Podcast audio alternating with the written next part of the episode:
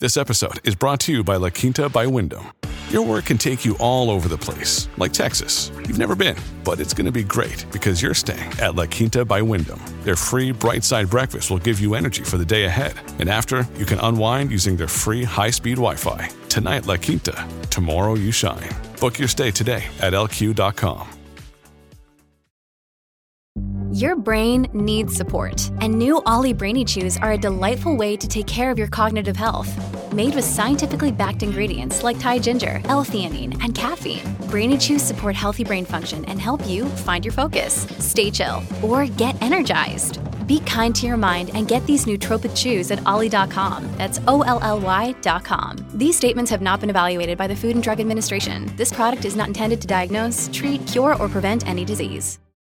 Mom deserves the best, and there's no better place to shop for Mother's Day than Whole Foods Market. They're your destination for unbeatable savings, from premium gifts to show-stopping flowers and irresistible desserts. Start by saving thirty-three percent with Prime on all body care and candles. Then get a fifteen-stem bunch of tulips for just nine ninety-nine each with Prime. Round out Mom's menu with festive rosé, irresistible berry chantilly cake, and more special treats. Come celebrate Mother's Day at Whole Foods Market.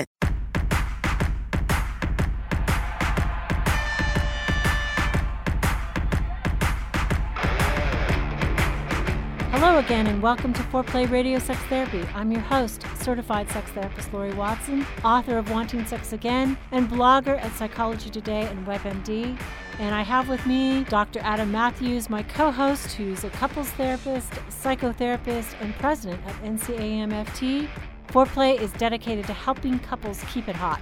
Each episode, we cover an aspect of sex that impacts your sex life and something that you can relate to. So if you find our discussions helpful, please give us a review on iTunes or Stitcher. We would love it if you would tell a friend about us. You can find us also on the web at foreplay r s t dot com. And if you have a comment or a topic that you'd like us to talk about, we'd love to hear from you. Please send them to us at info at foreplayrst dot com.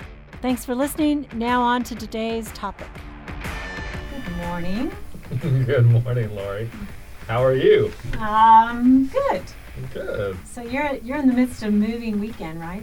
Uh, yeah. Coming up, we are moving our offices. We're expanding to a big old space. So I have furniture all over my house and all in my garage, and uh, it's just it's kind of it's kind of maddening. My daughter thinks that we are actually moving houses. She oh, said that she's going to be responsible for carrying the T V and making sure that the T V goes with us. Yeah. And then when my wife, the important thing, the important thing, forget like, the cat, just grab right, the T V. Yeah. Uh, um, you know, no, we would never have a cat, dog, but dog. Um, when um, yeah, when my wife said, "No, we're not moving. We're just it's all for our office." Office. She said, "Well, why wouldn't you want a T V in your office?" So she is, she, she's a little obsessed. Maybe has her priorities in the And your place. Office is so cute. I love it. Yeah. Yeah. So hoping yeah, to replicate. Hoping well, to replicate. Well, that. well done. Well yeah. organized and well designed. I was awesome. very impressed. Yeah, cool. So we're going to talk about masculinity today. The complexity of masculine sexuality. Yes, which is a complex topic to talk about. The complex, With the complex mas- man. masculine for the complex man. With the complex man.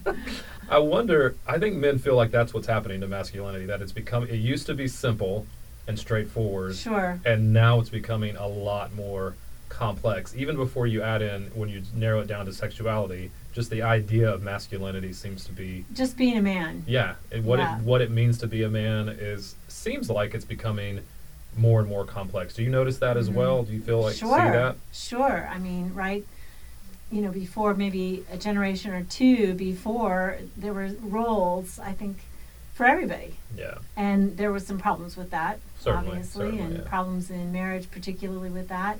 But I think sort of feeling like you had a path, okay, this is what I'm supposed to do, might have felt safer and more secure. And now suddenly there's there's more that's demanded. Yeah. Um, well, yeah, for all the problems with those roles, the expectations were at least clean cut, mm-hmm. right? Or at least from a male viewpoint, they probably were. Right. And so as that evolves and changes, knowing exactly what's expected of me, what am I supposed to do? And then you take that into the bedroom, mm-hmm. and it seems like then it gets, confu- it can be confusing as well, especially that that may have seemed like the last uh, bastion of malehood is like, what do you do? What do you the, do in the what, bed? What do you do in the bedroom? But now that seems to be changing as well. Yeah. Right? Is that is that fair or unfair? What do you what do you think?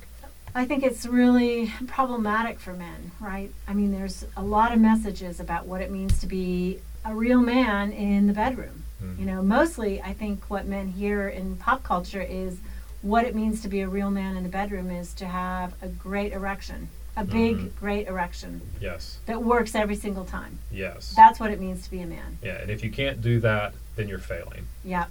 Right. Yep. You're falling down on the job, so to speak. Yep. And I think the other thing that I hear, and particularly because I have sons, I'm aware of the pressure in our culture is you're supposed to want it all the time. You're supposed to want a lot of women, have sex with a lot of women. Mm. Um, you know, the, the idea of conquest is really a part of what we think of as male sexuality, right? Yeah. There was a high school out in California that got some news because the guys in the high school would go around wearing numbers on their shirts. They would oh, wear no. like jerseys. Oh no! And the jersey numbers were the amount of girls that they had oh. um, slept with. Oh wow! Right? Mm-hmm. And so they would wear different jerseys all the time with numbers on them, not their school jerseys, but others. Sure. And that was sure. and that was indicating to all the rest of the guys in the mm-hmm. school how many sexual um, partners they had had. Conquest. Conquest. Yeah, really, it wasn't not partners. Yeah. I mean, can you imagine though the pressure of a young man, right? Mm-hmm. Who's thinking, I'm a zero. Yeah. You know, I'm a big zero, right. And this guy, this jock is a, you know, fourteen, you know, and, and that makes him more of a man than me. I mean, I, you know, when it becomes about conquest, it's a really interesting thing. I, I, I worry about that. I really worry about our young people in terms of their first experiences, given the exposure to porn, the pressure that, you know, for both men and women, uh, yeah. but certainly for young men. I, well, it's because it's, it's so reductionistic about sex, right? I mean, yeah. it, it reduces it to something that is not mutual, first of all, right? Because it's not really about the relationship. It's more about, did I actually just make the act happen, first mm-hmm. of all? And then it, and it, so it distorts, it really distorts sexuality, not to mention of which it applies a bunch of pressure to young men to to exactly what you are talking about and to have larger numbers, because let's let's be honest, all those boys in, in that high school in California weren't telling the truth, right? they, there's probably no, not there's no way, because it's, it's there's no there's no proof, right? There's no proof. And so like but it, but how awful that must be as yeah. a young man to feel like, you know, that you have to prove somehow or another your your very being by mm-hmm. how many girls you slept with, you know. I and we know there's stereotypes. And in fact, I've been accused of, you know, recently of spreading stereotypes. And, you know, it's hard to say anything about any gender, either gender, um, without maybe resorting to stereotypical ideas. But I think we wanted to talk about it. This is pervasive. I mean, I, I think it's it, it can be stereotypical, but it is also fairly pervasive. And most men have faced some of these things, right? Sure, sure. And I think about the young men who... this group, right? They're going to parties, they're wearing these jerseys, they're probably drinking a bunch of alcohol. You know, with alcohol, are they really able to perform? Yeah. You know, they're having E D. How do you grow up with all of those experiences? And and then maybe, you know, what if the boy says, or the young man says, you know, but I really actually like this special girl. Hmm. You know, and he wants to be emotionally connected to her. He wants her only. Yeah. You know, somehow or another these days, that's, you, you know, you're you're hardly part of the game. You're hardly part of the hookup culture if if you want something emotional. Yeah. But but the research shows that for all of us, really satisfying sex is is more about deep, deep connection with the partner. It, it's really not about technique. I mean, you can have fabulous sex without an erection, believe it or not. Yeah. Men tend to not seek help when they have any kind of E D issue, right? Sure. I mean, they, they tend to probably keep it to themselves because it becomes so shaming rather than something that could be just a natural occurring within the context of which they're happening, right? That's right. That's right. Because he may have E D because he's tired, or he's not attracted to his partner, or he's... Th- there might be phys- something physiologically wrong, but it might be... I think I'm really referring to the emotional causes of E D. Yeah. You know, with all that expectation, he may not be able to examine himself and mm. say, why is my penis not behaving? You yeah. know, why I, I'm supposed to perform here and it's not. You know, how lovely it would be if the man could say, this is why. E- even if he could say it to himself. Mm-hmm. You know, this is what it is. And then I think, honestly, I am a sex therapist, but, you know, if you go to sex therapy to get cured of E D, and you might wind up with a sex therapist that that's all they're thinking about is, okay, let's get you, let's get you working again. Well, that increases the pressure as well, It right? does. Yeah. It does, without maybe examining the whole. Yeah. You know, what is he feeling about sex? What is he feeling about this person he's with? What, what's going on with him on the inside? Yeah. Um, I, I mean, before Viagra, right, I mean, there was that, oftentimes there was a more intrapsychic look at what did it mean? What did the erection failure mean? Yeah. Whereas now it's like, let, let's just pump him up. Yeah. The Viagra and those those other E D medications has really reduced, again, that, that, that word keeps coming to mind. It's it's reductionistic. It's only addressing one part of the problem and not the whole of the person, which can be really damaging and set people set people back. That's right. And that's right. I mean, it, I mean, we can give them a pill, we can make them functional, we can give them exercises and make them functional, but but if that's all it is, you know, and he hasn't examined himself, or the therapist doesn't help him examine what it means, you know, what is this saying, then then he never really has a full experience sexually, right? Right. So that, that's really also saying that we have to start thinking of sex as more than just the performance, as more than just, even if you don't think of it as conquest, you're thinking of it more complete than it is not sex, a healthy sexual relationship with my partner is more than just my ability to get an erection and to have an orgasm. Yeah, and, and I know we're going to have to go on break here for a minute, but I, you know, I think that the trophyism idea that you just spoke of, what happens when he's won the trophy? Mm-hmm. You know, if there's no longer conquest, conquering other women, you know, and other women are desirable to him, I mean, how does he, how does he manage this in a culture that esteems that? That says, you know, if you get the most attractive girl, the most attractive woman, you're the winner. Mm-hmm. You know, yeah. I, I just, I just think, and that proves your prowess as a man. That proves your sexual masculinity. If you have the most attractive woman out there. Yeah. Woo, that yeah. is tough. Yeah, that's that tough. That's really tough. Because that, that again is so. Is that? I mean, in some cases that's subjective, right? Mm-hmm. And so that makes it hard to have some kind of definitive statement. And then what happens when, as she, as the woman ages, yeah, and, and looks she's changed. No longer the trophy, right? Yeah. Well, which means you have to go find another. You one. have to go find another one. Yeah. Because your very being depends on your, your validation depends on what your partner looks like. Hmm. It doesn't matter what's going on between the two of you. What's satisfying, what's good.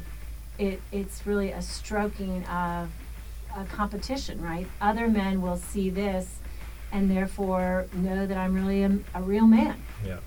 So, Lori, why don't we come back and talk about the, and continue that, because I think that's a good direction about the, the difficulty of integrating sexuality and emotionality as okay. well, and those okay. two things and the issues that they can bring up for men. Okay, we'll be right back with Foreplay Radio Sex Therapy.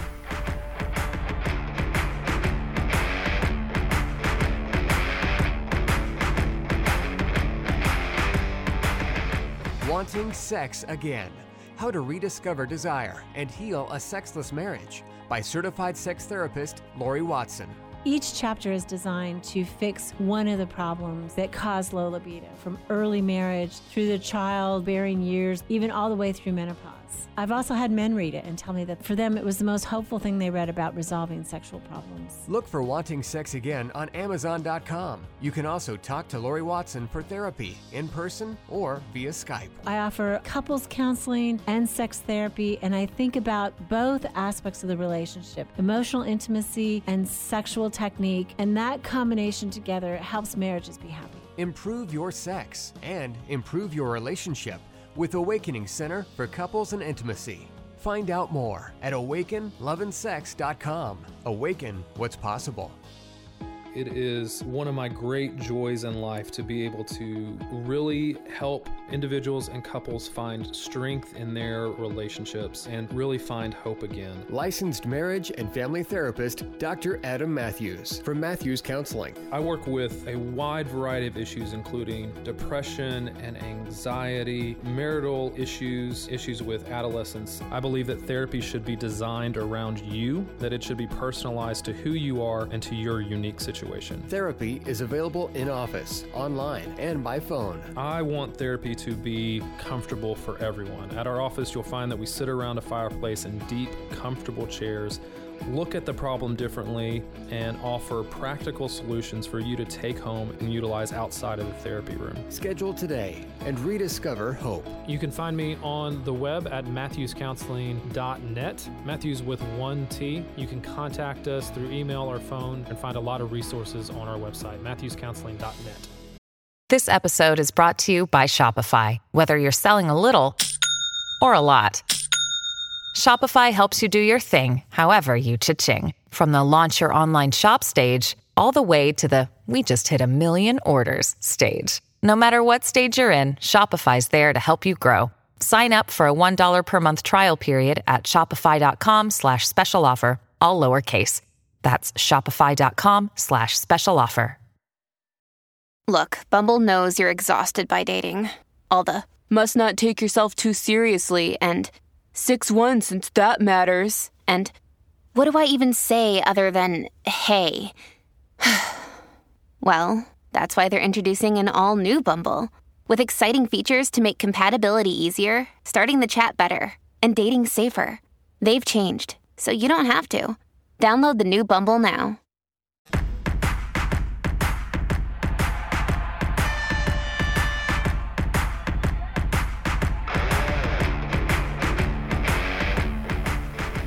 Back with Foreplay Radio Sex Therapy, talking about the complexity of masculine sexuality.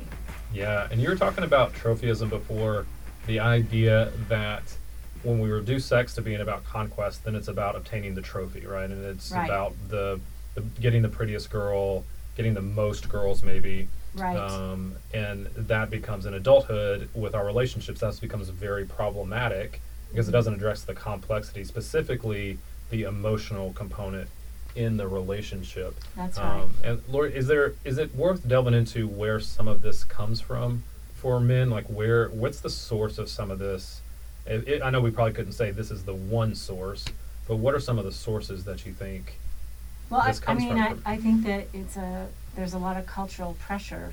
You know, certainly porn is another problematic influence in terms of telling men how they should feel about sex. You know, you think about the gyrating girl who has this huge orgasm in porn. Mm-hmm. And then the average man who has sex with his wife who maybe isn't gyrating and isn't as expressive, which we can talk about that another day in and of itself. But but really the problem comes when he feels then he's inadequate. Mm-hmm. You know, if I were a better lover, more of a man, this is the, the, the pop I would get out of this experience. She'd yeah. get this big pop and I'd see it. And then I would know I'm a true man. Yeah, so as and relationship... I just think, oh, that is just so hopeless. Well, and, bec- and two, because as relationships age, right, as the relationships get older, the ex- that may have been the excitement, even if there was some of that pop in the beginning, that's not going to continue to be there in the same way, right? Especially if the emotional relationship isn't isn't addressed. I, I think the hopeful thing in a relationship that grows... that is longer and grows deeper is that there can be transcendence. Mm. You know, that you that you're not as focused on the actual mechanics, but that you begin to know each other so deeply that it becomes really satisfying. I, I guess that's what I that's what I was saying is that the when you don't address the emotional intimacy in mm-hmm. your relationship as a relationship mm-hmm. ages, the ease of which that sexual excitement was there in the beginning of the relationship isn't going to be there because you haven't addressed the emotional intimacy. Right. Right. And I think that, you know, for men, they're socialized, right, to feel shame over being weak and vulnerable. Mm-hmm. And then they get into relationship and let alone a long-term monogamous sexual relationship, and they're conditioned, don't show any weakness, don't show any vulnerability. Well, they they associate emotion emotionality with weakness. Right. I think I think it's like, I don't think that vulnerability is weakness, but I think that's what it gets associated with, as well as showing any other emotion. I think culturally, men's emotions gets regulated to either being all the emotion that we can show is either no emotion or anger. Mm-hmm.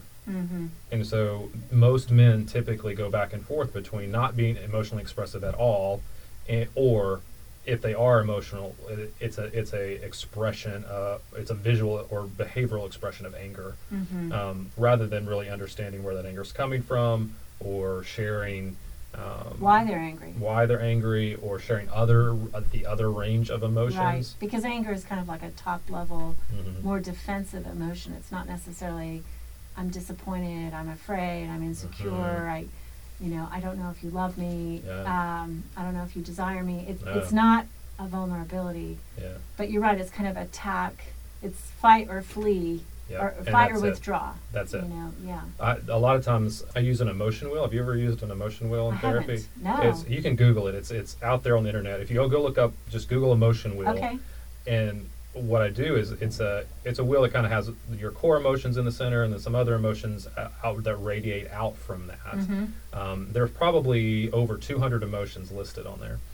And almost every time when I show, what I get men saying a lot of times is, I'm just so angry, or they'll say if if they you know, are a little bit more emotionally advanced or in touch, they'll say, I'm really hurt, rather mm-hmm. than being specific. And when I show them the emotion wheel, they are always, it's the same response every single time. I had no idea that many emotions existed, right? Uh-huh. Every, every single time. I think the idea that there's more ways to express yourself and to help identify what you're feeling and what your partner is feeling is so foreign to guys, because we're not taught how to identify those emotions, name them, and then communicate them with our partners. So this wheel is, it lists all the the various emotions, mm-hmm. lots and lots of them, and and maybe helps people understand, men and women, but men understand specifically what they're feeling. It gives them labels for it. Yeah.